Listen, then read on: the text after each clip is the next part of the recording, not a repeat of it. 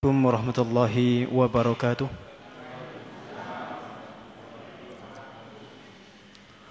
الحمد لله رب العالمين.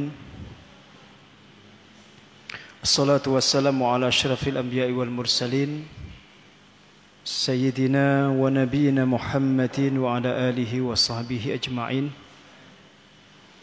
أشهد أن لا إله إلا الله وحده لا شريك له. وأشهد أن محمدا عبده ورسوله. لا نبي ولا رسول بعده.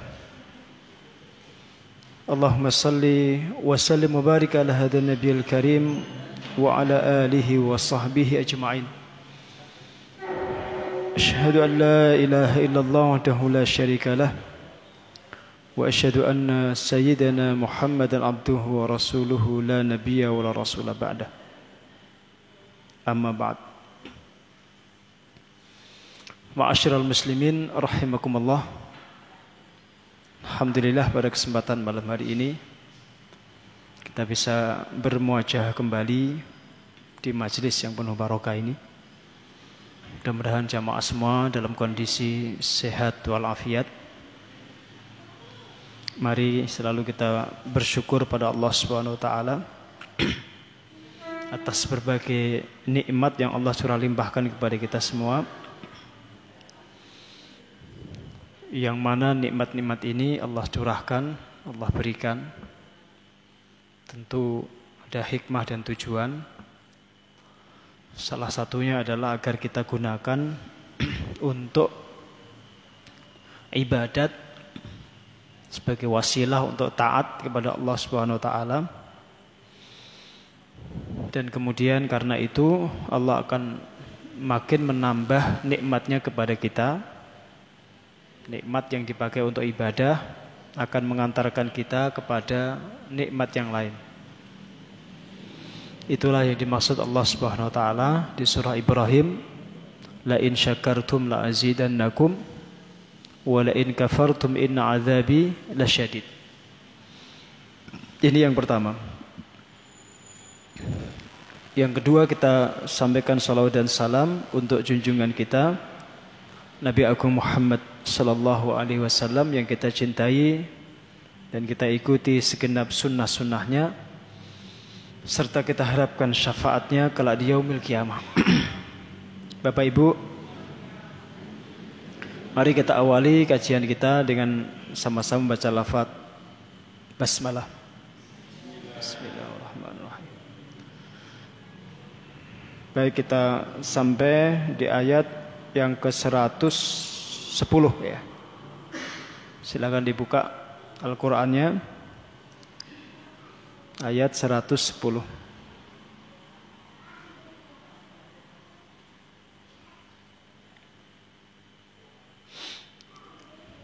أعوذ بالله من الشيطان الرجيم ومن يعمل سوءا أو يظلم نفسه ثم يستغفر الله ثم يستغفر الله يجد الله غفورا رحيما. ومن يكسب إثما فكأن ومن يكسب إثما فإنما يكسبه على نفسه. وكان الله عليما حكيما. ومن ينسب خطيئة أو إثما ثم يرم به بريئا ثم يرم به بريئا فقد احتمل بهتانا وإثما مبينا. ولولا فضل الله عليك ورحمته لهمت طائفة منهم أن يضلوك وما يضلون إلا أنفسهم وما يضرونك من شيء وأنزل الله عليك الكتاب والحكمة وعلمك ما لم تكن تعلم وكان فضل الله عليك عظيما. Waman dan barang siapa Ya'mal mengerjakan su'an Suatu kejahatan Au yatlim nafsahu Atau ia mendolimi diri sendiri Thumma yastaghfirillah Kemudian dia bertaubat kepada Allah dia beristighfar, meminta ampun kepada Allah. Ya jidillah, maka ia akan mendapati Allah. Wafuran adalah zat yang maha mengampuni. Rahiman lagi maha merahmati. Waman dan barang siapa yaksib melakukan isman suatu dosa. Fa innama maka sungguhlah ia yaksibuhu telah mengerjakan dosa itu ala nafsihi yang akibat buruknya atas dirinya sendiri. Wa kana Allahu dan adalah Allah aliman dat yang maha mengetahui hakiman lagi maha bijaksana.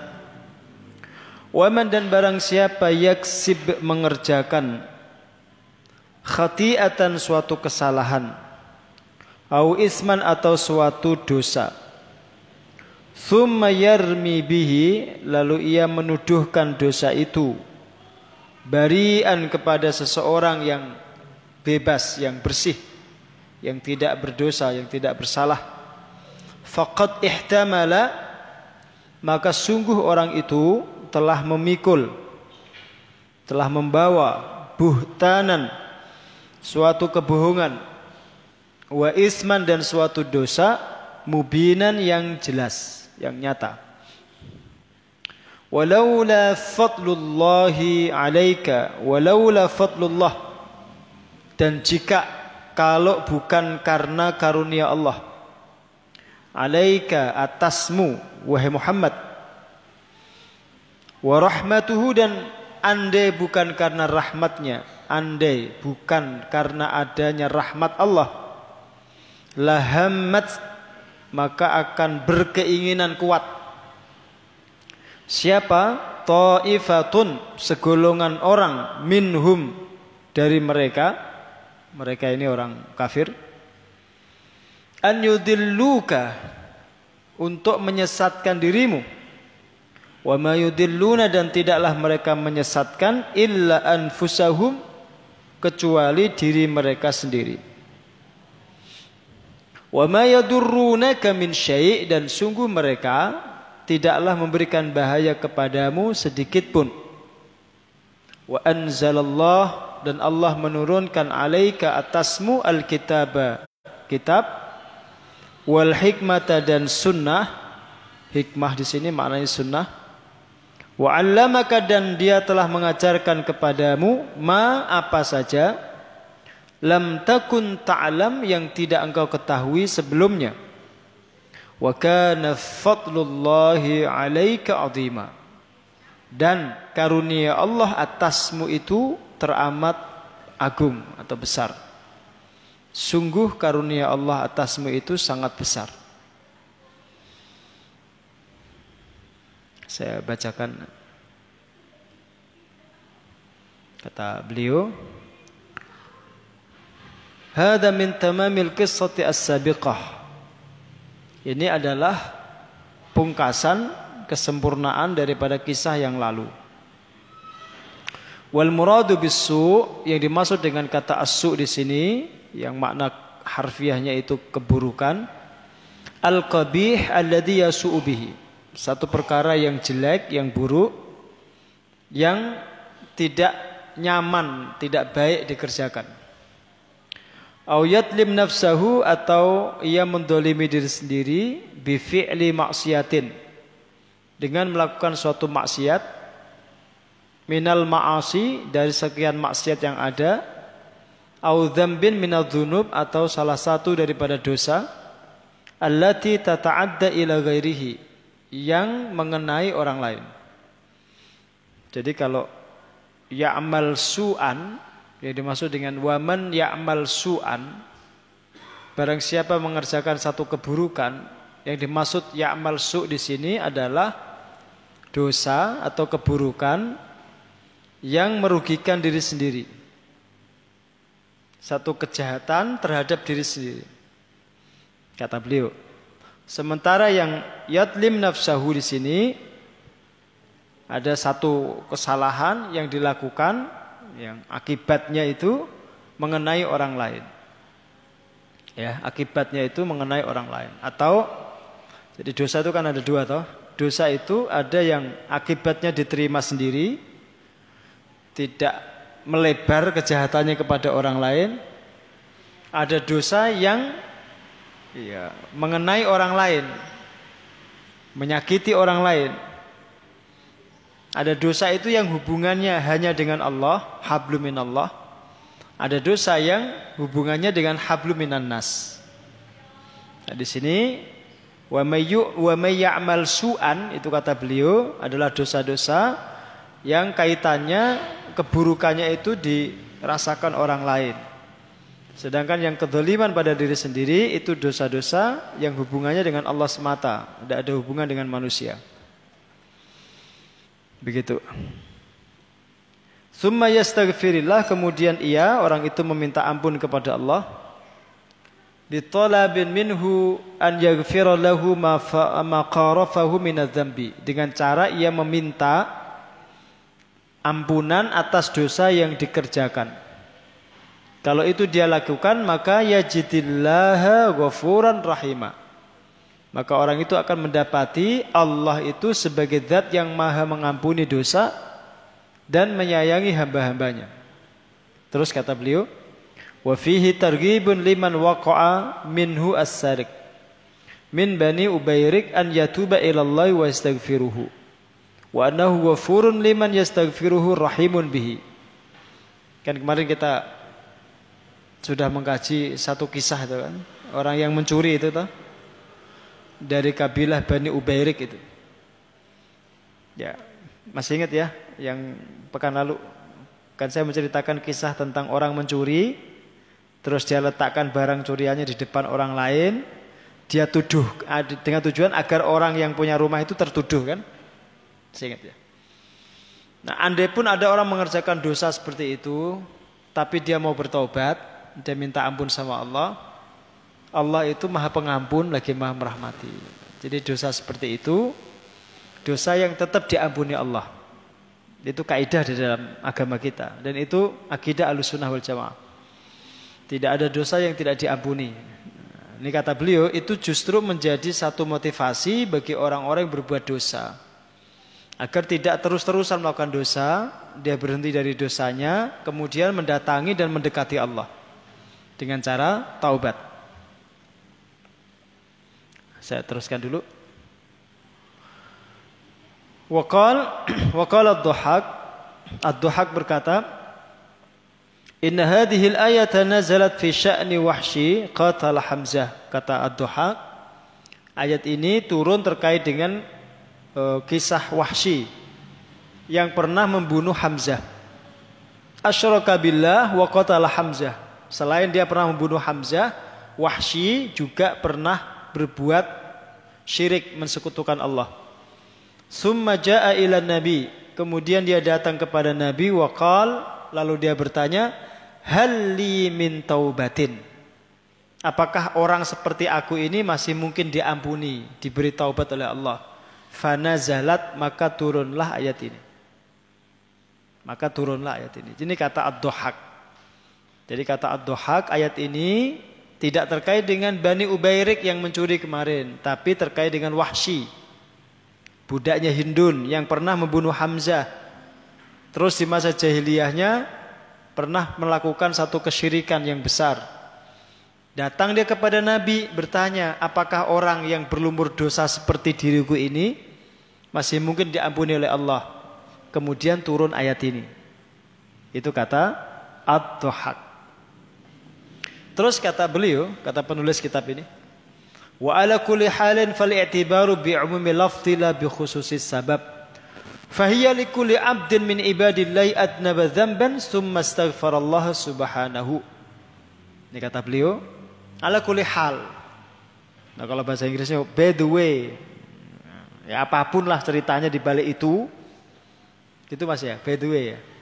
Apa pun cerita di balik itu, itu tidak penting. Kata beliau tidak penting. Yang penting itu bahwa ayat ini redaksinya itu umum. Ada kaitan dengan sebab atau enggak turunnya ayat itu tidak terlalu penting. Ada sebab nuzulnya atau enggak. Yang penting ayat ini umum. Maka diberlakukan sesuai keumumannya, bukan dengan kekhususan sebabnya. Itu kaidah. Al-ibratu bi umumil lafzi la bi khususis sabab itu kaidah usul fikih. Sekalipun satu ayat itu ada sabab nuzulnya, ada kasus yang melatar belakanginya, itu tidak terlalu penting. Tidak terlalu penting kata beliau. Yang penting itu pelajaran dari keumuman redaksinya itu. Bahwa apa pun dosa yang pernah dikerjakan oleh manusia, yang pernah dikerjakan oleh hamba-hamba Allah, asal dia mau tobat diampuni dosanya. Itu kaidah umum.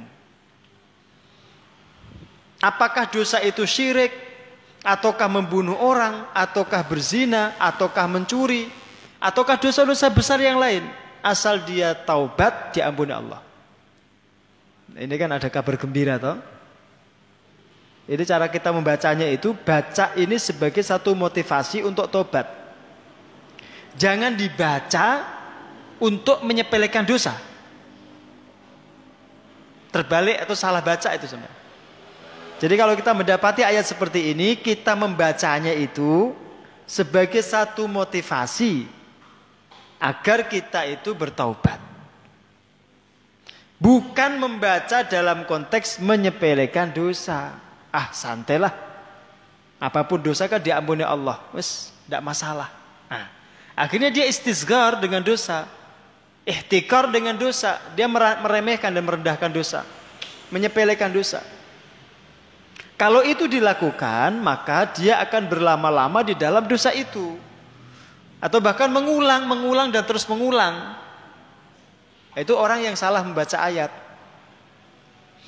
Termasuk ketika jenengan membaca cerita umpamanya. Ada wanita pelacur Seumur hidupnya itu berzina, melacur, menjual dirinya. Menjatuhkan kehormatan dirinya dengan cara seperti itu. Kemudian dia memberi minum seekor anjing. Terus diampuni Allah dosanya. Karena kasih sayang dia kepada makhluknya Allah itu. Nah itu cara membacanya adalah bahwa rahmat Allah itu terlalu luas. Jangankan kita ini orang-orang yang sudah berusaha berbuat baik. Pelacur yang begitu hina pun itu karena satu tindakan dia yang yang baik itu Allah apresiasi. Apresiasi Allah itu luar biasa, diampuni dosanya. Membacanya begitu, jangan dibaca, oh berarti dosa zina itu tidak masalah. Itu salah baca sampean. Salah menangkap pesan dari kisah itu. Paham ya? Jadi cara bacanya jangan begitu, itu cara cara membacanya orang-orang yang meremehkan dosa. Yang tidak punya rasa takut sama Allah. Termasuk ketika jenengan membaca kisah seorang laki-laki pembunuh bayaran yang membunuh 99 orang itu. Yang kemudian dia dilengkapi dengan eh, satu orang pendeta itu ya. Digenapi 100. Tapi tetap kemudian dia pengen bertobat. Terus belum sempat beramal soleh sedikit pun dia mati. Ternyata oleh Allah Subhanahu wa taala dia digolongkan ke dalam golongan hamba-hambanya yang masuk surga. Itu cara membacanya adalah bahwa kalau orang itu sudah tobatan nasuha dan dibuktikan dengan amal-amal yang sederhana sekalipun, belum ada amal besar sekalipun, itu dosanya pasti diampuni Allah. Tidak dengan cara meremehkan dosa itu. Oh berarti tidak masalah itu membunuh orang. Bukan begitu. Paham ya? Ini cara baca ayatnya itu begitu. Agar kita itu tidak meremehkan dosa. Ya. Nah, barusan tadi habis asar tuh ada orang Jabri konsultasi yang oh, beberapa waktu yang lalu, empat hari atau lima hari yang lalu juga ada Jabri, orang yang berbeda tapi kasusnya sama. Sama-sama pernah berbuat zina. Kalau yang barusan tadi habis asar itu, baru sebulan yang lalu dia berzina. Baru sebulan yang lalu. Setelah dia melakukan itu, ya muncul rasa penyesalan yang luar biasa. Nyesel, malu, nggak karu-karuan lah. Terus tadi Jabri. Adakah tobat untuk saya? Ya, itu kalau jenengan memperturutkan satu sisi perasaan itu ya. Itu kan dosa yang menjijikkan sekali toh. Berzina, melacurkan diri itu kan naudzubillah itu, menjijikkan sekali. Tapi kita tetap harus proporsional. Ya menjawabnya itu harus harus imbang. Satu ingatkan bahwa di, di, zina itu memang, dosa yang besar, dosa yang sangat besar. Bahkan dikatakan Allah fahisyah, menjijikkan itu. Andai dosa zina itu tampak, maka tidak hanya kemaluanmu itu yang menjijikkan. Tapi sekujur tubuhmu itu menjijikkan. Sekalipun kamu sudah mandi janabat itu tampak dosanya itu menjijikkan sekali. Ya. Mandi besar, mandi janabat itu kan menghilangkan hadas saja, tidak menghilangkan dosa. Ya kan? Yang bisa menghilangkan dosa itu tobat nasuha. Nah itu satu. Tapi ingat, kita bukan Tuhan. Jangan menutup pintu tobat. Karena kita manusia biasa. Ustadz sekalipun, kiai sekalipun, itu bukan Tuhan. Itu yang, di, yang difahami oleh seorang alim yang ditanya oleh pembunuh bayaran itu. Dia tahu persis kalau dirinya itu hanya guru ngaji. Bukan Tuhan. Yang punya hak menutup pintu tobat itu hanya Allah. Ustadz, kiai ketika ditanya seperti itu, dia tetap harus mencampaikan apa adanya proporsional. Semua dosa itu berpotensi diampuni Allah. Jangankan zina, jangankan mencuri, jangankan membunuh. Syirik, syirik itu. Nanti kan setelah ini ada ayatnya itu. Yang Allah katakan innallaha la yaghfiru an yushraka bihi wa yaghfiru ma duna dzalika liman yasha. Itu tetap diampuni oleh Allah. Maka para ulama itu rata-rata ketika mentakwilkan ayat itu, mentafsirkan ayat itu mereka mengatakan syirik yang tidak diampuni itu yang dibawa mati. Belum sempat tobat, dia mati dalam kondisi musyrik, itu yang nggak diampuni. Berarti kalau ada orang melakukan kesyirikan di masa lalu, entah dia menyembah patung, entah dia menuhankan Yesus, entah dia menuhankan Uzair, kemudian dia bertobat, dia tinggalkan dosa itu, diampuni Allah. Karena Allah itu punya sifat ghafur. Gak sekedar ghafir. Ghafur itu sifat mubalaghah. Ampunannya itu terlalu luas. Dosa Anda itu cuma setitik. Di lautan ampunannya Allah itu setitik aja itu. Setitik dosa yang sampean lakukan itu tidak akan pernah bisa mengotori lautan ampunannya Allah itu. Itu sifatnya Allah. Maka di ujung ayat ini di Allah katakan wa kanallahu ghafurur rahima. Pernah saya sampaikan kemarin kan? Ayat yang menyebutkan sifat Allah ghafur yang disambung dengan sifatnya rahim itu jenengan harus membacanya. Kalau ghafur itu menyelamatkan jenengan dari api neraka. Orang diampuni dosanya itu dijamin tidak akan masuk neraka. Sedangkan sifat rahim itu maknanya anda dipastikan akan masuk surga. Rahmat Allah kalimat rahim itu diberlakukan oleh Allah Subhanahu wa taala untuk orang-orang beriman nanti di akhirat. Maka sekalipun ada orang melakukan dosa, kalau Allah ampuni dosanya, pasti dia masuk surga. Pasti. Itu tidak perlu ada keraguan, pasti dimasukkan ke dalam surga. Sekalipun dosa besar. Nah, yang kita kemudian harus lakukan kalau melakukan dosa besar itu melakukan taubatan nasuha. Yang kata Imam Nawawi, tobat itu punya tiga pilar. Yang pertama, ada rasa menyesal, an-nadam. Kalau orang melakukan satu kesalahan, dia sudah menyesal, itu sudah mendapatkan satu syarat. Dia sudah memenuhi satu syarat. Dan itu umumnya orang yang beriman itu ketika melakukan dosa, umumnya yang fitrahnya masih bagus, itu akan muncul penyesalan secara refleks. Tidak perlu dinasihati orang, itu langsung muncul penyesalan. Pasti itu. Justru ketika ada penyesalan seperti itu, atau muncul rasa malu, itu justru tanda kalau imannya masih baik. Paham ya? Tanda kalau fitrahnya masih terjaga. Itu modal dia untuk bertobat, untuk memperbaiki diri. Itu satu. Yang kedua, bertekad tidak mengulangi. Itu syarat yang kedua. Bertekad tidak mengulangi. Jangan sampai terlintas sedikit pun untuk mengulangi dosa itu. Atau bahkan bernostalgia dengan dosa itu, tidak boleh. Jangan sampai. Kalau sampai kemudian ada keinginan mengulang atau bernostalgia dengan dosa itu, itu berpotensi dosa itu nggak akan diampuni Allah. Maka di antara dosa yang tidak diampuni itu adalah dosanya orang yang mujahirun. Yang menceritakan dosanya. Menceritakannya dalam konteks nostalgia tadi. Ya.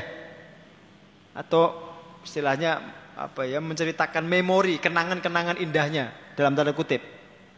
Dosa itu kan dalam pandangan orang-orang tertentu itu kan indah toh?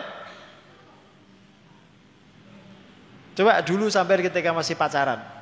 Itu kan rasanya indah sekali, terbayang-bayang. Gitu? Padahal itu buruk. Itu dosa itu. Tapi dibuat dalam pandangan sampean itu indah. Dan itu pekerjaan setan. Pacaran yang hubungan tidak halal itu tampak indah. Sedangkan ketika sudah berumah tangga yang halal itu membosankan. Gak indah sama sekali. Itu cara setan itu. Yang halal dibuat membosankan, yang haram dibuat indah menawan. Pinter kan setan itu? Bukan setan yang pintar, jenengan yang goblok. Setan tidak pernah pintar. Kalau pintar, tidak mungkin dia menolak sujud sama Allah, sama Nabi Adam, tidak mungkin. Setan itu goblok. Makanya jenengan jangan lebih goblok lagi. Harus tahu, oh ini jebakan setan, ini taz tazin, satu bentuk penipuan setan. Harus kita ketahui. Paham ya? Jadi tidak ada dosa yang tidak diampuni, itu kaidah. Dan itu keyakinan sunnah wal jamaah. Beda dengan keyakinan Mu'tazilah. Orang-orang Mu'tazilah itu mengatakan kalau orang melakukan dosa besar, dia berada fi manzilatin bainal manzilatain. Tidak di neraka, tidak di surga. Dia berada di satu tempat antara dua posisi, tidak di surga, nggak di neraka. Itu kata orang Mu'tazilah. Ya, tadi manzilah baina manzilatain. Itu keyakinan mereka. Tidak tahu itu, nanti mereka sendiri buat sendiri itu mungkin. Karena setahu saya di akhirat itu hanya cuma dua tempatnya. Kalau enggak jannah, ya nar, jahanam. Kalau enggak surga, ya neraka. Terus apa maknanya al-araf itu? Tempat transit orang-orang yang dosanya itu imbang dengan maksiatnya apa dengan ketaatannya. Al-Araf itu satu tempat yang disediakan Allah untuk orang-orang yang maksiatnya dengan ketaatannya dengan pahalanya itu sama. Imbang. Ketika ditimbang itu sama-sama beratnya. 50 50. 50-50. Enggak ada yang berat sebelah itu, sama sekali enggak. Kalau dosanya lebih berat, dia akan masuk neraka dulu. Kalau pahalanya lebih berat, meskipun satu, satu unit namanya, dia akan masuk surga. Makanya ayatnya itu wa may ya fa amma man saqulat mawazinuhu huwa fi isyatir radiyah. Tidak atas dasar kemudian jenengan nggak boleh berdosa sama sekali jenengan masuk surga itu enggak. Asal timbangan kebaikan jenengan lebih berat daripada maksiat itu jenengan masuk surga. Itu kaidahnya Allah. Nah, ashabul a'raf, orang-orang yang berada di al-a'raf itu imbang dosanya dengan pahalanya itu sama-sama beratnya itu. Ya kalau ditimbang umpamanya ini 100 gram, ini 100 gram, sama persis. Nah, orang-orang seperti itu itu ditransitkan dulu di Al-Araf itu. Tapi tidak untuk selamanya. Sampai semua urusan manusia itu diadili selesai semua. Yang masuk surga masuk surga, yang masuk neraka masuk neraka, baru mereka itu diurus sama Allah. Jadi menunggu sekian lama itu tidak diurus, dibiarkan itu. Kasusnya itu dibekukan. Ya nggak diurus, nggak dihisap dulu, dibiarkan. Menunggu dengan debar-debar jantungnya itu dengan ya pas-was. Nasibku bagaimana nasib? Nah, kemudian mereka diputuskan dengan keadilan Allah itu terserah Allah nanti. Dan dalam bahasa ulama itu tahta masyiatillah, di bawah masyiah Allah, di bawah kehendak Allah, itu terserah Allah. Itu ala Orang Mu'tazilah meyakininya bukan seperti itu, tapi benar-benar di satu tempat yang tidak di neraka, tidak di surga. Nah, akidah itu yang ditentang oleh Ahlus Sunnah.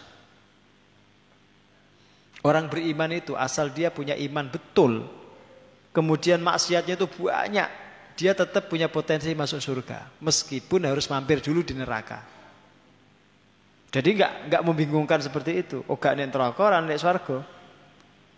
Dia mampir dulu ke neraka, dicuci dosanya, dibersihkan, selesai urusannya di neraka, dimasukkan dia ke surga. Pada akhirnya orang beriman tetap ke surga meskipun melewati neraka. Pada akhirnya. Nah itu makna yang disebutkan Allah Subhanahu wa taala di sini. Itu ghafuran rahiman. Terus yang kedua,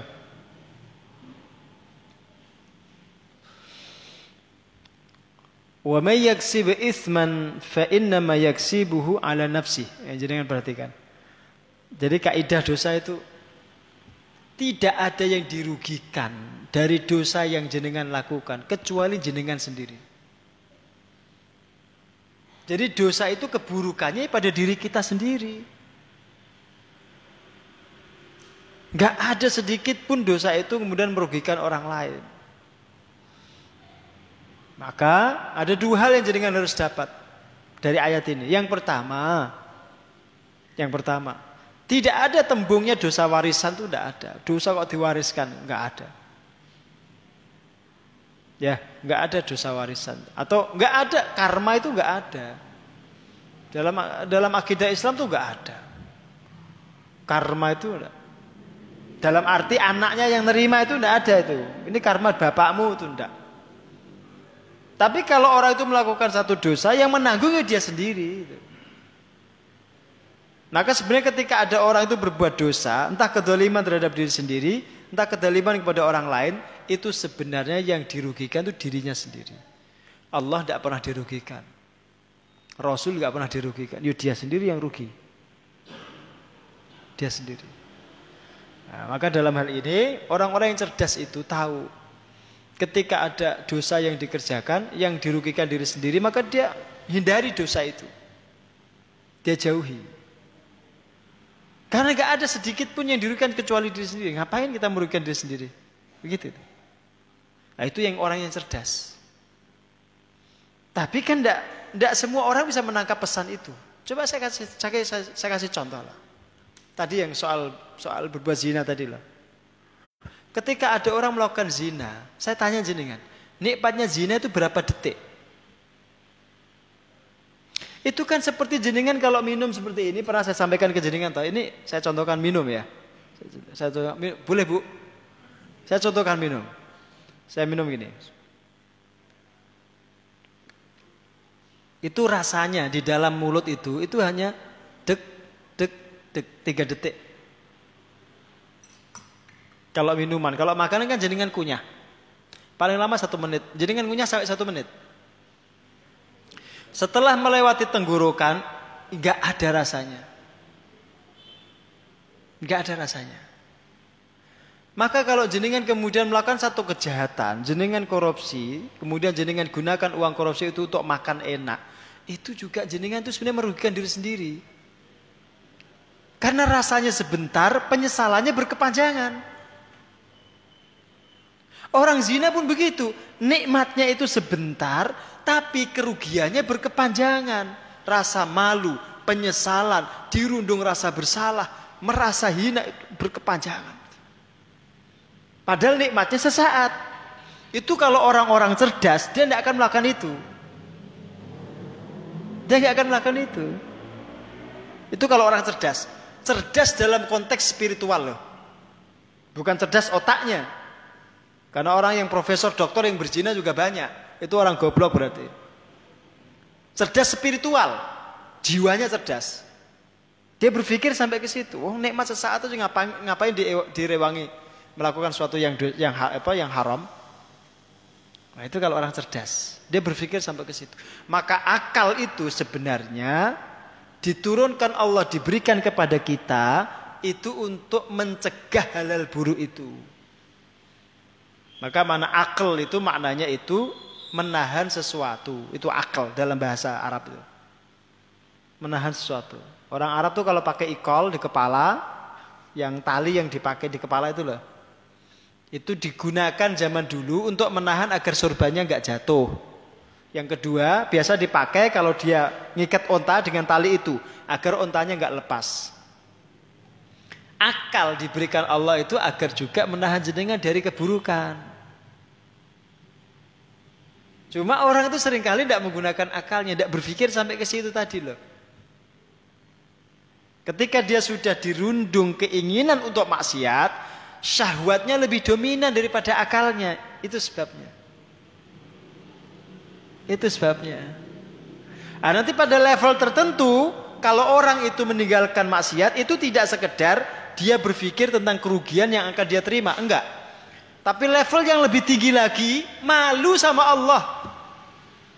Itu levelnya Nabi Yusuf. Malu sama Allah. Dia tidak lagi mikir ruginya dirinya itu, enggak. Kalau rugi itu jelas, tapi itu levelnya orang awam. Kalau levelnya Nabi itu isin, kalau Gusti Allah isin. apa pun yang dikerjakan itu dilihat Allah kok. Masa maksiat, zina sama orang. Allah melihat gitu, masa nggak isin?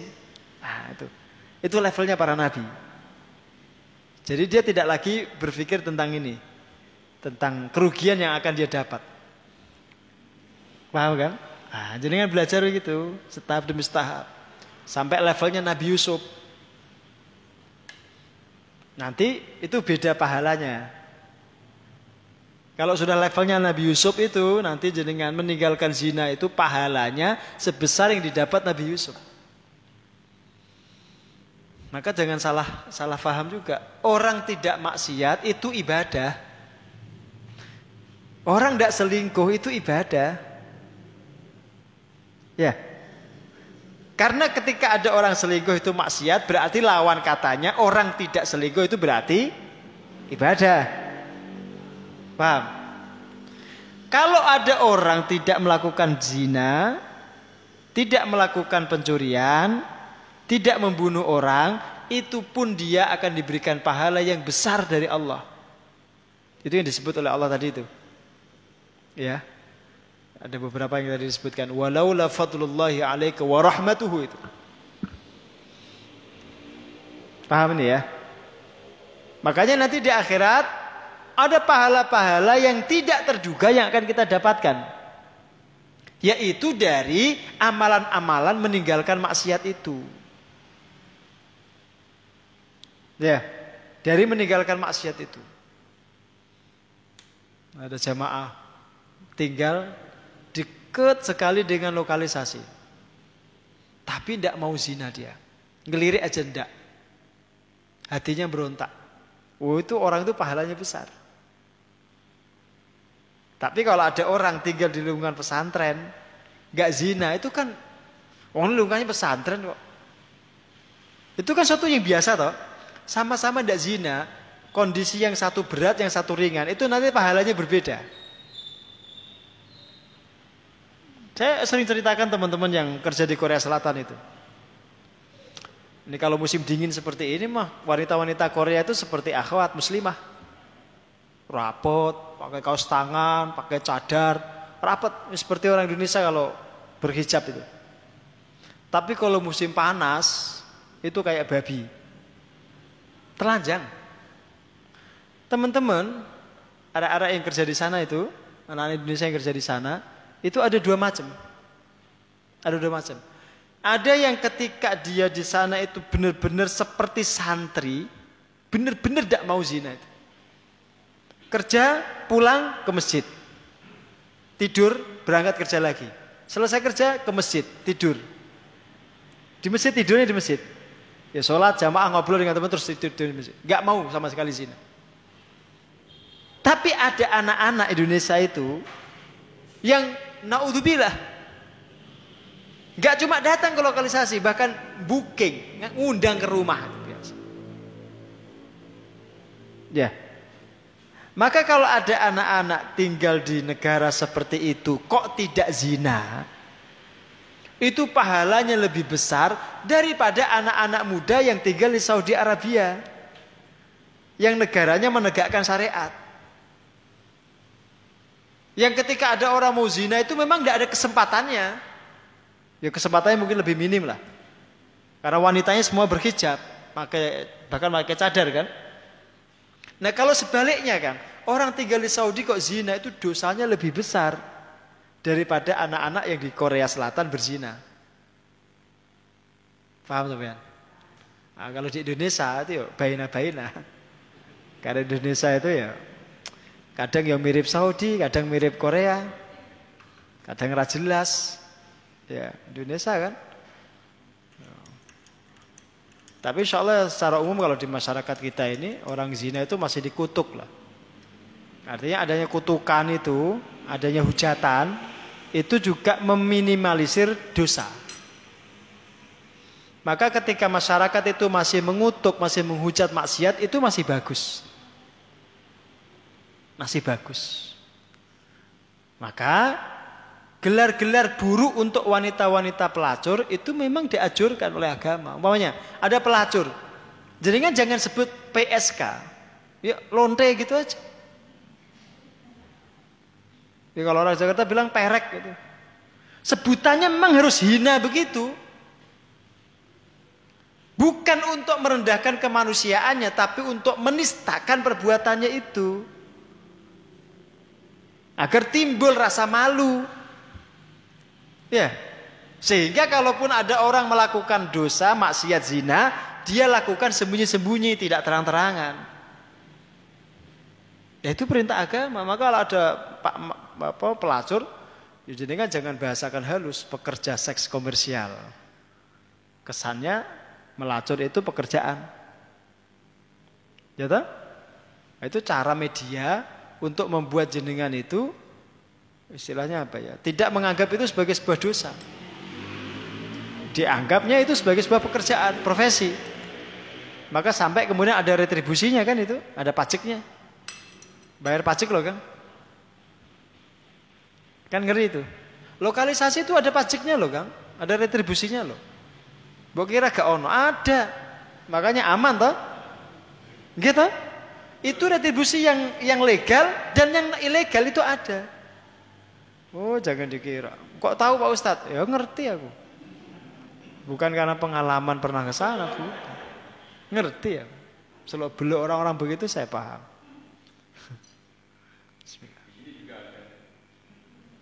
Teng putih Pak? Ya teng pedan. Ya, kalau ngertos kok. Mboten saja dengan sanjangi. Kalau ngertos peta teng ladan ini ngertos, sangat tahu saya mana tempat perjudian yang paling favorit, mana lokalisasi itu saya tahu. Ya, tapi tidak usah disebutkan di sini tempatnya nanti jadi populer. Publikasi gratis nanti malah bahaya. Nah, jadi meninggalkan maksiat itu termasuk ibadah.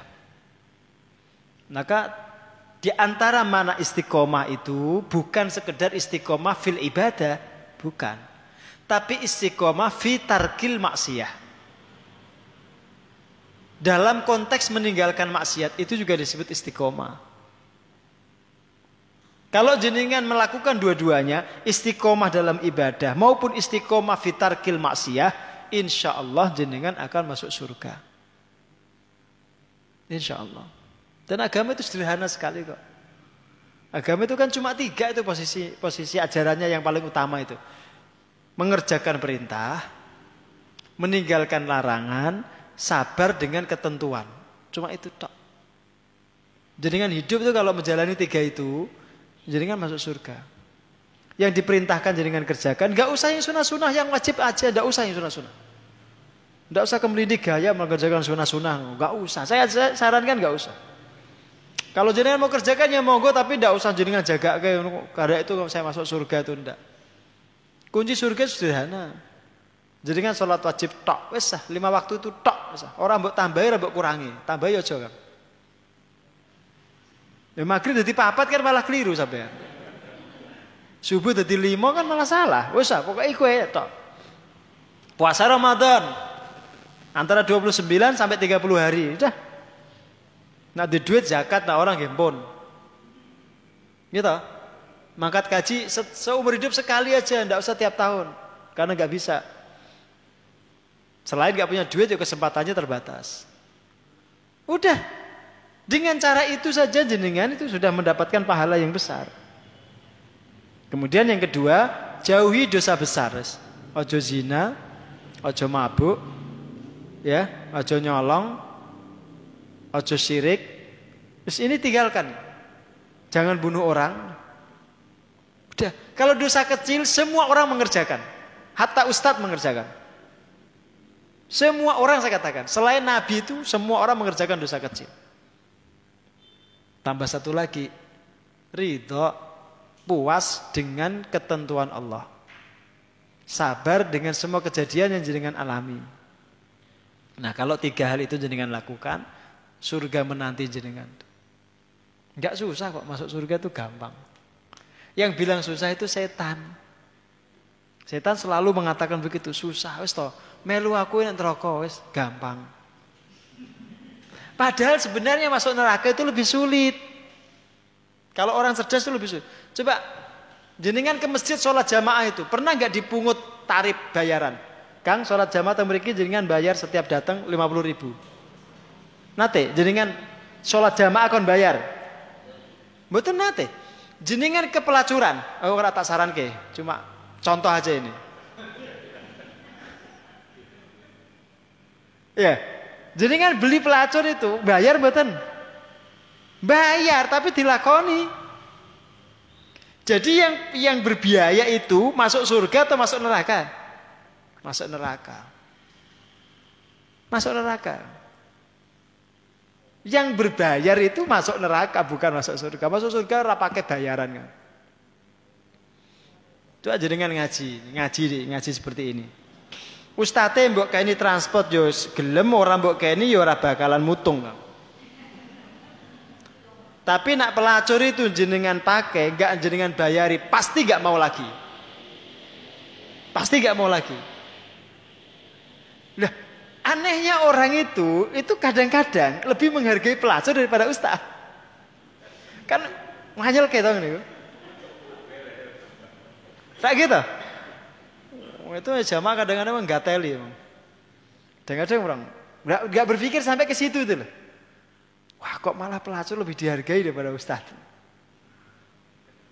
Oh, nanti kalau ustaz itu kemudian menerima sesuatu dari jamaah, wes diomongi macam-macam. Ustaz atau kedunyan kayak. Iya kan? Tapi dia tidak pernah mengatakan begitu kepada para pelacur. Hmm, coba nih. Oh ada yang satu jam itu tarifnya 80 juta. Pelacur loh. Ustadz satu jam setengah kan. Gak jelas tarifnya. Nah gitu. Eh ini gurguyan loh, ini gurguyan. Jadi kan namun tersinggung. Tak bermasjid ya rasa tersinggung. Ini gurguyan. Logika, logika. Artinya begini loh, sebenarnya jalan menuju surga itu lebih murah. Jalan masuk neraka itu mahal. Tapi manusia itu ya karena ada nafsu tadi, ada syahwat, ada tipu daya setan, menganggapnya itu ya lebih nikmat yang ke neraka meskipun bayar. Wong mlebu neraka dilewangi bayar kan. Makanya digunakan kecerdasan spiritualnya itu digunakan. Hampir semua maksiat itu bayar. Judi nggih bayar, Gitu? Jenengan datang ke dukun nggih bayar.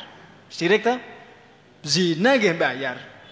Dan hampir semua sarana ketaatan itu nggak ada yang bayar kan, kecuali haji. Ya, Ujinya mau jamaah, rasa bayar, ngaji mboten bayar, malah disukani senek.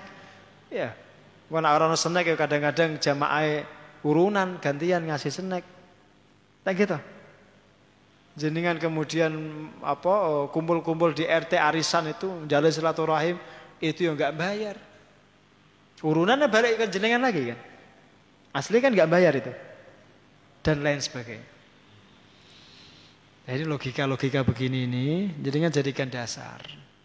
Oh ternyata masuk surga itu gampang. Pokoknya jangan sampai setan itu membisikkan masuk surga itu sulit, masuk surga itu sulit. Itu setan. Lu tenang, itu setan.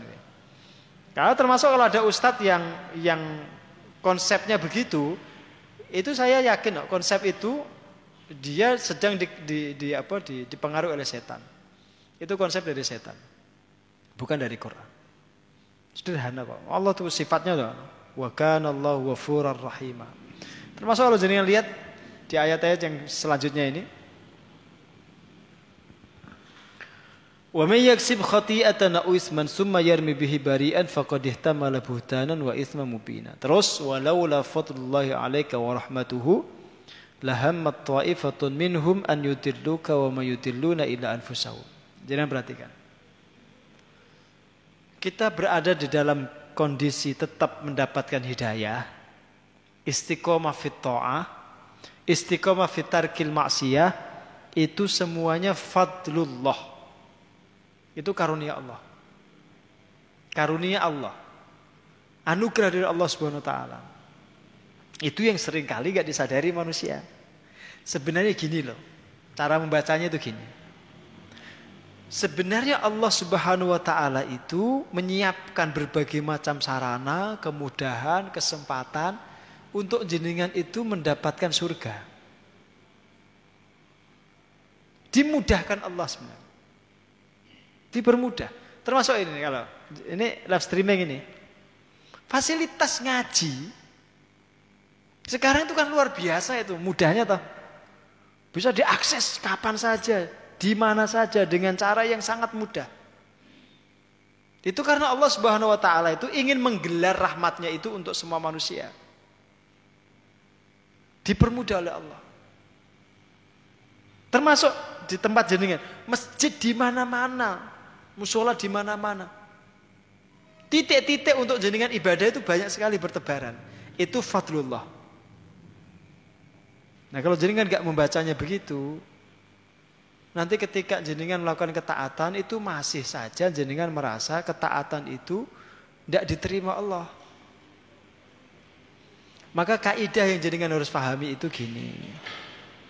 Kalau jenengan sudah diberikan Allah Subhanahu wa taala kesempatan melakukan ibadah, itu tandanya Allah Subhanahu wa taala menghendaki kebaikan untuk jenengan. Maka jangan pernah berpikir ibadah itu tidak diterima oleh Allah. Terlalu khawatir ibadah nggak diterima itu juga bisikan setan. Itu bisikan setan. Termasuk kalau ada orang sudah Allah berikan kesempatan berdoa, doanya sudah terpanjatkan, permintaannya sudah diperdengarkan di hadapan Allah, itu tandanya Allah hendak memberi sesuatu. Itu tandanya Allah hendak mengijabah doanya. Wujudnya apa? Doanya sudah terlaksana. Maka kalau ada bisikan, doamu gak akan dikabulkan Allah, itu dari setan. Maka Sayyidina Ali itu mengatakan begini, di antara tanda Allah ingin memberikan sesuatu kepada seseorang adalah dimudahkannya dia berdoa. Itu tanda. Nah kaidah itu saya copy paste. Di antara tanda Allah ingin menerima amal ibadah jenengan, itu jenengan diberikan kemudahan untuk melakukan ibadah itu. Jadi kalau ibadah itu sudah wujud terlaksana menjadi satu pekerjaan sudah tuntas, itu tandanya Allah sudah nerima amal jenengan. Paham? Ya. Kaidah. Itu fadlullah, itu karunia Allah.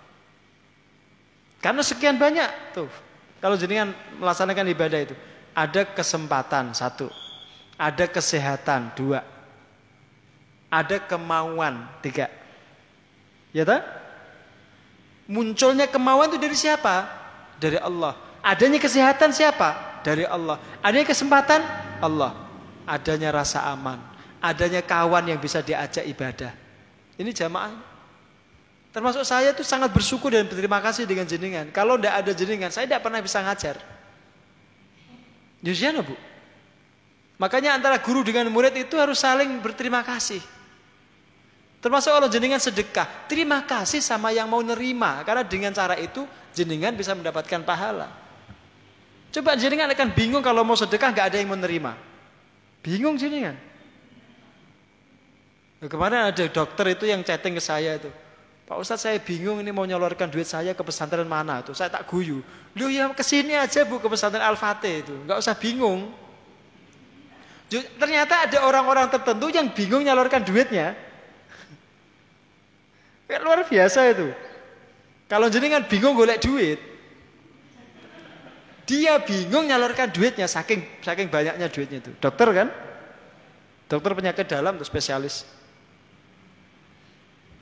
Ya, makanya ketika ketika kita itu infak sedekah masih ada yang mau nerima itu jenengan bersyukur. Tidak aja sama Allah tapi sama orang itu. Itu ibaratnya jenengan titip duit, jenengan minta ditransfer di akhirat yang terima orang itu. Jadi ibaratnya orang itu tuh ATM jenengan. Gitu. Jenengan mau transfer lewat orang itu. Jenengan nanti ngambilnya di akhirat. Lu begitu tuh logikanya. Maka bersyukur makasih. Sudah mau terima sedekah saya. Dengan cara itu jenengan tidak akan pernah merasa telah berjasa untuk orang itu. Sehingga amal jenengan aman. Paham kan? Ini yang saya ajarkan jenengan ini ilmu tingkat tinggi. Itu benar. Termasuk saya ngaji begini itu. Kalau tidak ada jenengan saya tidak akan bisa ngajar. Sehebat-hebatnya guru kalau nggak punya murid tetap dia bukan guru. Iya kan? Orang disebut guru itu kan karena punya murid. Maka guru pun nggak boleh kemplindi, nggak boleh sombong. Karena kalau tidak ada murid dia nggak jadi guru. Ngajar sopo, tembok. Sapa ya diajar. Ngomong dhewe ngono ya. Kentir no, Pak. Nah, di situlah kemudian para ulama kita zaman dulu itu kalau nyebut muridnya itu kawan, sahabat. Jadi dengan lihat di kitab-kitab Syafi'i itu. Kalau dikatakan ashabuna, sahabat-sahabat kami itu maksudnya murid. Muridnya Imam Syafi'i itu katakan ashabuna. Qala ashabuna. Berkatalah sahabat-sahabat kami, itu maksudnya murid-murid beliau. Ya, karena kalau nggak ada mereka, Imam Syafi'i sehebat apa pun itu tidak akan pernah bisa ngajar. Tidak ada yang memanfaatkan ilmunya. Ya, tidak ada yang menyebarluaskan pemikirannya. Nah, di situ jadi harus paham. Maka terwujudnya satu amalan itu tanda Allah hendak menerima amal itu. Maka dia mudahkan, dikasih kesempatan, dikasih kesehatan, dikasih kekuatan, dikasih kemauan, dikasih teman. Gitu? Itu semua itu yang menyiapkan Allah. Maka para ulama kita itu menganjurkan kepada kita setiap kali kita melakukan amal saleh kita dianjurkan mengucapkan alhamdulillah. Segala puji bagi Allah yang menjadikan amal saleh ini terwujud. Kalau bukan karena Allah tidak mungkin terwujud. Ini seperti ngaji nih begini. Hujan deras tapi kok masih pada berangkat ya jamaah nggak berkurang itu. Itu fadlun minallah. Itu karunia dari Allah. Sehingga jenengan pun tidak akan merasa sombong. Ya, tidak akan merasa sombong karena yang memberikan kemudahan, kesempatan, kekuatan itu Allah Subhanahu wa taala, bukan kita. Terakhir Wa anzalallahu 'alaikal kitaba wal hikmata wa 'allamaka ma lam.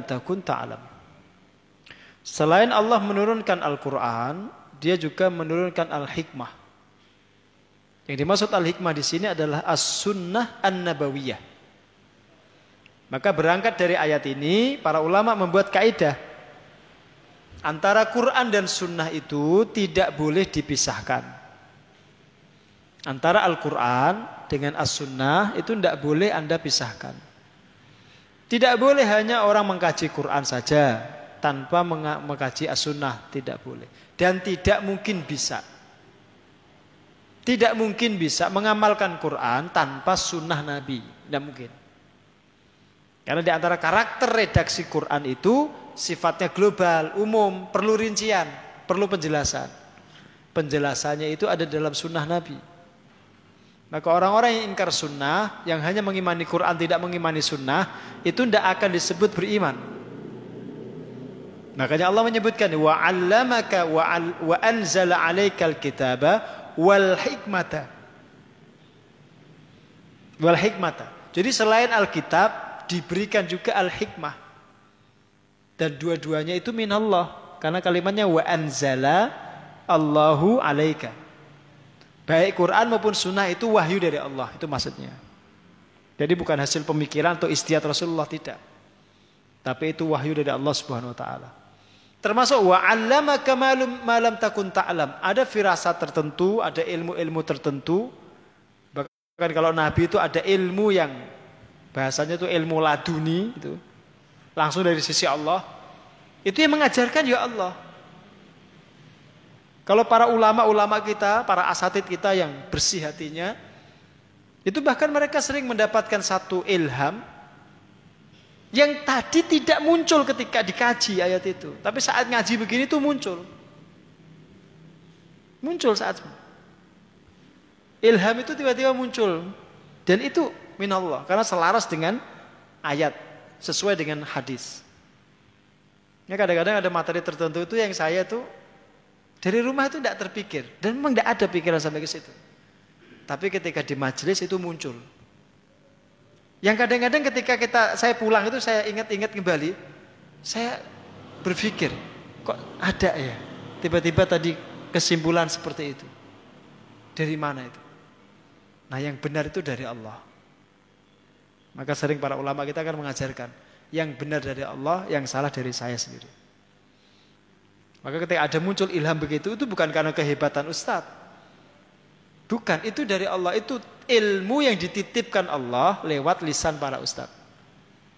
Dititipkan oleh Allah untuk disampaikan ke jenengan. Itu wa 'allamaka ma lam takun ta'lam. Dan dengan ayat itulah kemudian kita juga dianjurkan terus berproses untuk memahami dan melajari ayat-ayat Allah dan sunnah Rasul. Nanti kalau itu jenengan lakukan, Allah akan mengajarkan kepada jenengan apa-apa yang belum jenengan ketahui. Wa yu'allimukumullah. Bertakwalah kalian kepada Allah, Allah akan mengajarkan kepadamu ilmu. Jadi ada ilmu-ilmu tertentu itu yang memang Allah ajari kita sendiri itu. Diajarkan. Buah daripada ketaatan, buah daripada ketakwaan. Itu Allah ajari kita ilmu-ilmu yang tidak diajarkan pada orang lain. Nah, itu yang terakhir. Wallahu a'lam bishawab. Kalau ada pertanyaan dipersilakan. Oke, Bu. Banyak, Bu, pertanyaannya, Bu. Oh, lembar. Empat ya, nulisnya sak lembar ya, Bu. Saran saya ini jenengan nulis novel mawon, Bu. Oke, Mas ya. Sehubungan ayat 111. Karena tidak adanya kepahaman ilmu agama, ada kasus perbuatan zina dengan dengan minta izin pada orang yang berhak dan diberi izin. Karena pasangan sudah lama tidak punya keturunan. Setelah anak sudah di, dewasa dan tahu akan perbuatan orang tua dan statusnya, hal apa yang sebaiknya dilakukan oleh sang anak? Dan untuk dosa apakah hanya ditanggung yang memberi izin? Ini saya pernah nangani kasus seperti ini, Bu. Jadi ada ibu-ibu datang ke rumah menceritakan kasusnya 30 tahun lalu saat dia periksa dengan suaminya, ternyata suaminya itu mandul. Maka kemudian dia itu minta izin sama suaminya untuk berhubungan dengan laki-laki lain. Dan ternyata laki-laki lain itu juga minta izin sama istrinya diizinkan. Dia diizinkan suaminya, laki-laki itu diizinkan istrinya. Jadi perbuatan zina itu disepakati empat orang. Saya pernah nangani kasus begitu. Kemudian dari proses zina itu terlahir seorang anak. Itu pengakuan ibunya itu dan pengakuan suaminya. Terus pertanyaannya siapa yang berdosa? Semuanya berdosa. Yo pelakunya itu, yo suaminya, yo teman zinanya, yo istri istrinya, yo berdosa. Semua berdosa. Semua berdosa. Tentu nanti timbangan dosanya itu Allah yang mengetahui mana yang lebih besar. Nah, adapun anak statusnya itu ya tetap dalam kondisi suci, wong namanya anak Ya kan? Kan gak melakukan dosa anak itu. Meskipun orang menyebutnya anak zina, tetap dia tuh suci posisinya. Ya, tetap posisinya suci. Gak bisa anak zina terus kita pandang negatif, gak boleh. Yang berbuat dosa kan ayahnya, ibunya. Bukan dia. Justru kita akan salah di mata agama kalau kita memandang anak zina itu dengan pandangan negatif. Salah. Wong bocah nggak punya salah, nggak punya dosa kok kita pandang negatif. Hah? Berbaktinya?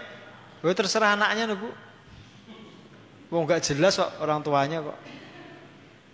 Nah gitu. Lah iya. Ya terus eh, itu kan anak secara biologis toh. Anak secara syariat, secara agama kan tidak jelas ya statusnya. Anak siapa? Ya kalau benar dengan laki-laki yang menzinai itu. Kalau enggak, kalau ternyata wanita itu berzina jika dengan orang lain. Tidak bisa dipastikan kalau orang zina itu terus itu anak siapa itu tidak bisa dipastikan. Hah? Apanya? Kemiripan. Urai sobu. Saya aja mirip Judi Herlino Lu nak sekedar kemiripan wajah aku gak iso, ndak bisa. Lho iya, Dudi Mas ya. Lu mosok menisbatkan nasab kok dengan standar wajah itu piye ya gak iso. Ah iya, makanya ndak usah. Saya ditanya juga gimana status anaknya tuh? Anaknya suci gitu aja saya bilang. Terus dia anak siapa? Ya, anak ibunya. Siapa? Nah kasus seperti itu kan memang rumit. Dan kita itu tidak punya kok kewajiban menjawab begitu.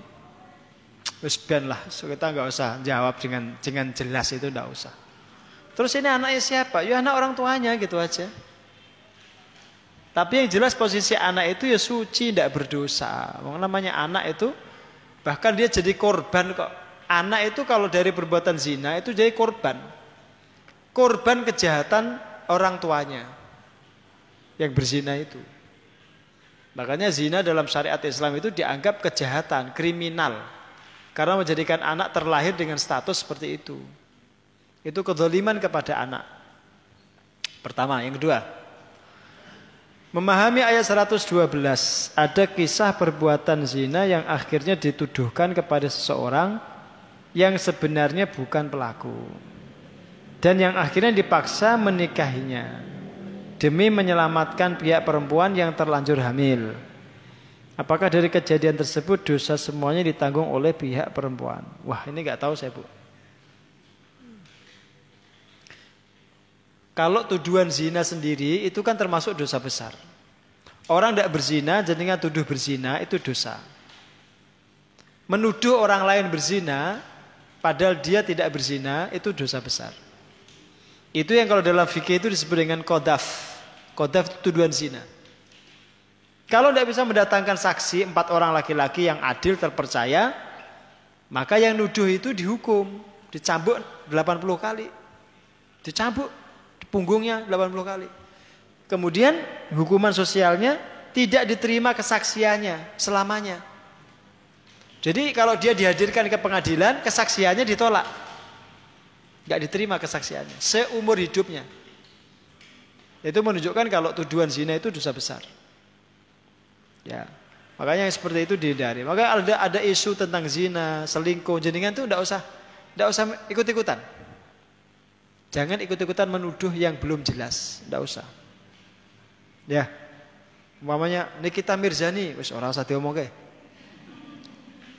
Ya, ora jelas. Nah, tidak usah, jenengan enggak usah ikut-ikutan pokoknya lah. Ya, kecuali kalau jelas-jelas dia apa istilahnya? Uh, ya menawarkan dirinya namanya. Tiga, mohon penjelasan mengenai referensi buku-buku tafsir selain Ibnu Kasir. Oh banyak sekali bu, macam-macam, macam-macam bu. Ya, di laptop saya itu ada sekitar seratusan judul. Di rumah ada lima, saya punya lima judul kitab tafsir itu. Ya kapan-kapan kalau mau silahkan ke rumah. Ya ini termasuk yang saya bawa ini. Ini Fathul Qadir tulisan oleh Imam Ash-Shawqani. Jadi kan boleh boleh minjem lah. Tidak apa-apa kalau bisa baca. Bisa Bu? ya kalau kalau terjemah terjemah tafsir ya banyak juga silakan nanti dibeli atau dicari. Tapi ya kalau kalau terjemah itu perlu hati-hati karena kadang yang menerjemahkan tuh ya kadang tidak pas. Kadang ada rasa nggak rela di saat pandemi seperti ini. Justru banyak orang-orang yang baik dan soleh e, terkena musibah. Yang setiap hari maksiat malah sehat-sehat saja. Apakah secara syariat dibenarkan punya pikiran atau mengkondisikan hati seperti itu? Apakah tergolong berprasangka buruk kepada Allah seolah-olah Allah tidak adil? Kalau pikirannya seperti ini jelas dengan suudon sama Allah. Ya udah usah berpikir begitu. Dunia itu tempat ujian, fitnah, keburukan, huru hara, macam-macam. Maka kalau ada orang kemudian dipanggil Allah, itu sebenarnya cara Allah menyelamatkan dia dari kehuru hara itu. Maka kematian orang-orang saleh itu tetap baik. Tetap baik. Di mata Allah tetap baik. Itu enggak. Bukan suatu yang buruk. Karena itu cara Allah menyelamatkan mereka dari huru hara dunia ini. Paham ya?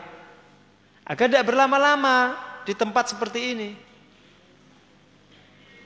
Ya bukan berarti kemudian yang berlama-lama di sini ya itu kemudian orang-orang yang berjaya, bukan. Maka kalau kalau memandangnya seperti seperti jenengan itu jenengan jelas seudon itu sama Allah. Tapi juga patut jenengan mengambil satu kewaspadaan. Saya sering batin. Saya sering batin. Ya, kok pesantren-pesantren saja itu yang ustadznya, kiainya banyak yang terkena COVID. Gitu? kemudian berujung pada kematian. Ustadz, ustadz, ustadz, ustadz, kiai, kiai, kiai, kiai, ulama, ulama, ulama. Itu yang banyak mati, banyak meninggal. Sementara tokoh-tokoh yang istilahnya yang ah, saya ambil satunya contoh para politisi kok santai-santai wae. Ya tak? Ini kan kalau kita kemudian ada kecurigaan itu wajar. Ada apa ini? Apakah ada sesuatu di balik ini? Itu wajar. Saya pun punya pikiran begitu. Termasuk beberapa waktu yang lalu guru saya itu sudah keluar dari ICU. Udah dinyatakan mulai recovery, sudah mulai pulih. Tiba-tiba kok dinyatakan meninggal. Itu kalau secara logika nggak masuk akal. Mestinya kalau sudah dikeluarkan dari ICU ke ruang perawatan biasa itu kan makin lama makin baik. Kok tiba-tiba mati malah? Kalau kita curiga itu wajar saja. Wajar. Dan itu gak sekali dua kali loh. Banyak itu kasus begitu. Sayang seribu sayang, jenazah itu tidak bisa diotopsi. Bahkan untuk disolatkan saja itu kalau tidak ada tekanan dari keluarga nggak bisa. Disolatkan oleh jamaahnya nggak bisa. Dan disolatkannya tetap kalaupun bisa itu di dalam ambulan, nggak boleh diturunkan. Padahal logikanya kalau mayat mati, virusnya kan ikut mati. Kok sampai harus begitu prosedurnya? Maka saya membaca pandemi ini itu bukan sekedar sebagai satu wabah penyakit yang yang menular, yang mematikan tidak. Tapi saya membacanya ada sesuatu di balik itu. Ada orang-orang tertentu atau pihak-pihak tertentu yang menggunakan pandemi ini untuk tujuan tertentu. Itu kalau di pikiran saya. Saya tidak sedang menuduh siapa-siapa itu, tapi itu di pikiran saya. Saya batin. Nah, ini malam ini saya ungkapkan. Kok banyak itu kiai-kiai kita, ulama-ulama kita itu. Sudah itu kalau kita hitung sudah ratusan. Maka jangan jangan membaca secara linear begitu ya, lugu begitu. Karena perang itu ada dua kan kalau cerita teman-teman di TNI itu. Ini kita sedang masuki perang asimetris kan. Meskipun kita tidak tahu musuh saya kita ini siapa, tapi sebenarnya kita sedang perang ini. Kok yang diambil tokoh-tokoh agama tuh banyak sekali. Para kiai, para ulama ini ada skenario besar apa? Ya, di balik ini loh. Ini skenario besar apa? Jangan-jangan bentar lagi Dajjal keluar gitu. Iya tak? Ya ada dugaan nih. Jangan-jangan bentar lagi ada Dajjal keluar itu. Ini kan skenario global toh, tidak hanya satu negara, dua negara toh, global. Kalau saya bacanya begitu bu, nggak sekedar seperti jenengan ini. Juga boleh kalau pikiran seperti jenengan itu tidak boleh. Itu seudon kalau pikiran seperti jenengan. Ya.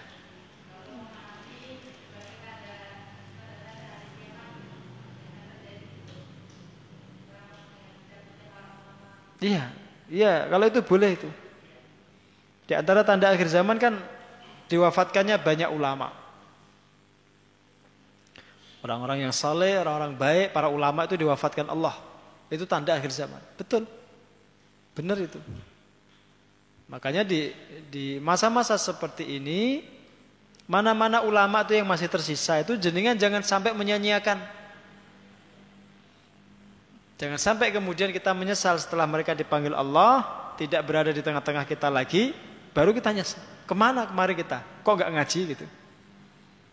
Kok nggak menimba ilmunya? Gitu. Kok nggak menyimak pengajiannya itu? Barulah kita menyesal. Nah maka kemudian saat-saat seperti ini ya mestinya ngaji kita itu harus lebih rajin. Harus lebih istiqomah. Harusnya begitu. Ya karena ini berapa ini satu saat kiai-kiai kita ini yang sedang dirawat. Ya kan?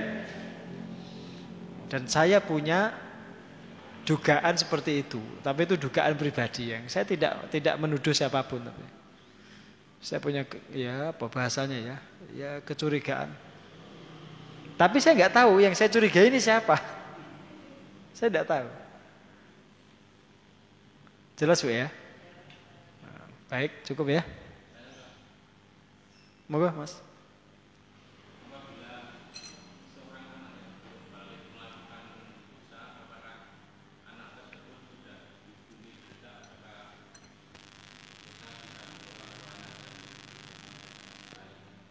Yeah.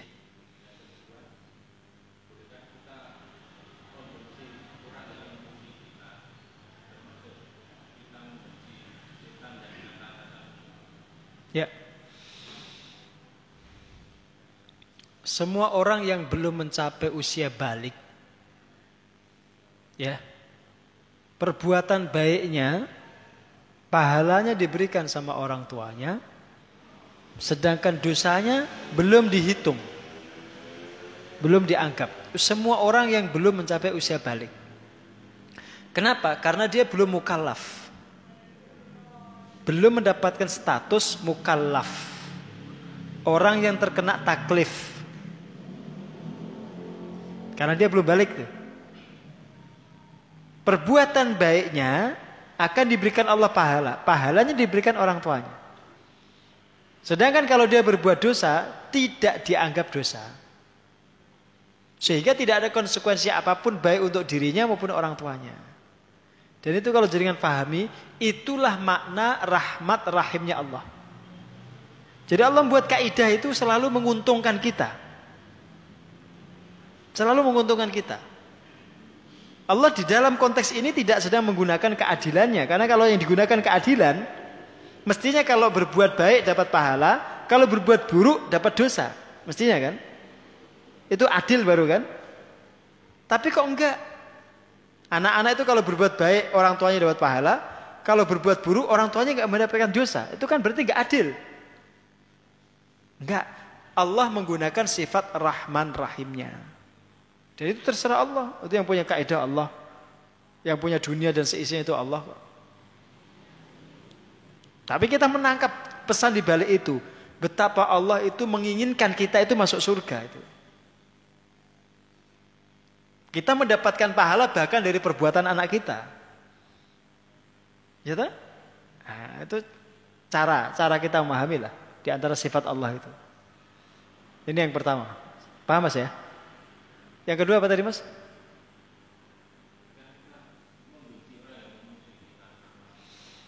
Ini tergantung sebab membencinya apa. Kalau dengan setan jelas. Sebabnya karena kejahatan, kemaksiatan, keburukannya kekufuran dia.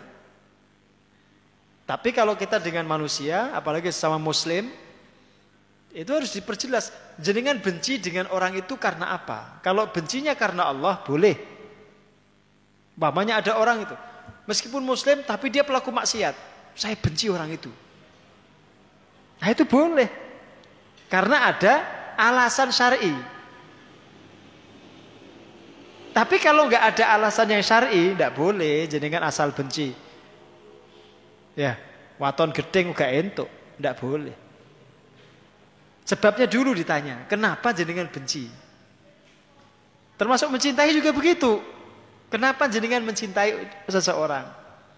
Ada nggak hubungannya dengan Allah? Kalau nggak ada ya jangan. Namanya, Pak Ustadz, saya itu mencintai tetangga saya. Oh, ya entuk. Sembarangan, bojone dhewe ora dicintai malah tanggane dicintai. Umpama itu ya. Tapi kalau jenengan sebutkan, saya tuh senang dengan tetangga saya Pak Ustadz karena orangnya itu baik. Akhlaknya bagus, suka menolong. Oh berarti cinta jenengan itu cinta yang syar'i, tidak akan berlebihan itu. Karena jenengan kaitan dengan amal soleh. Enggak apa-apa, boleh itu. Benci pun begitu. Saya tidak suka dengan tetangga saya. Mamanya ya, karena suka mabuk begini-begini. Oh, jenengan bencinya kan karena maksiatnya.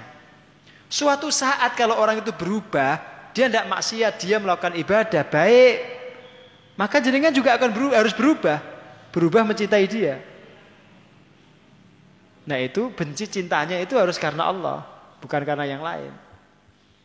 Begitu kan? Tapi kalau setan kan jelas.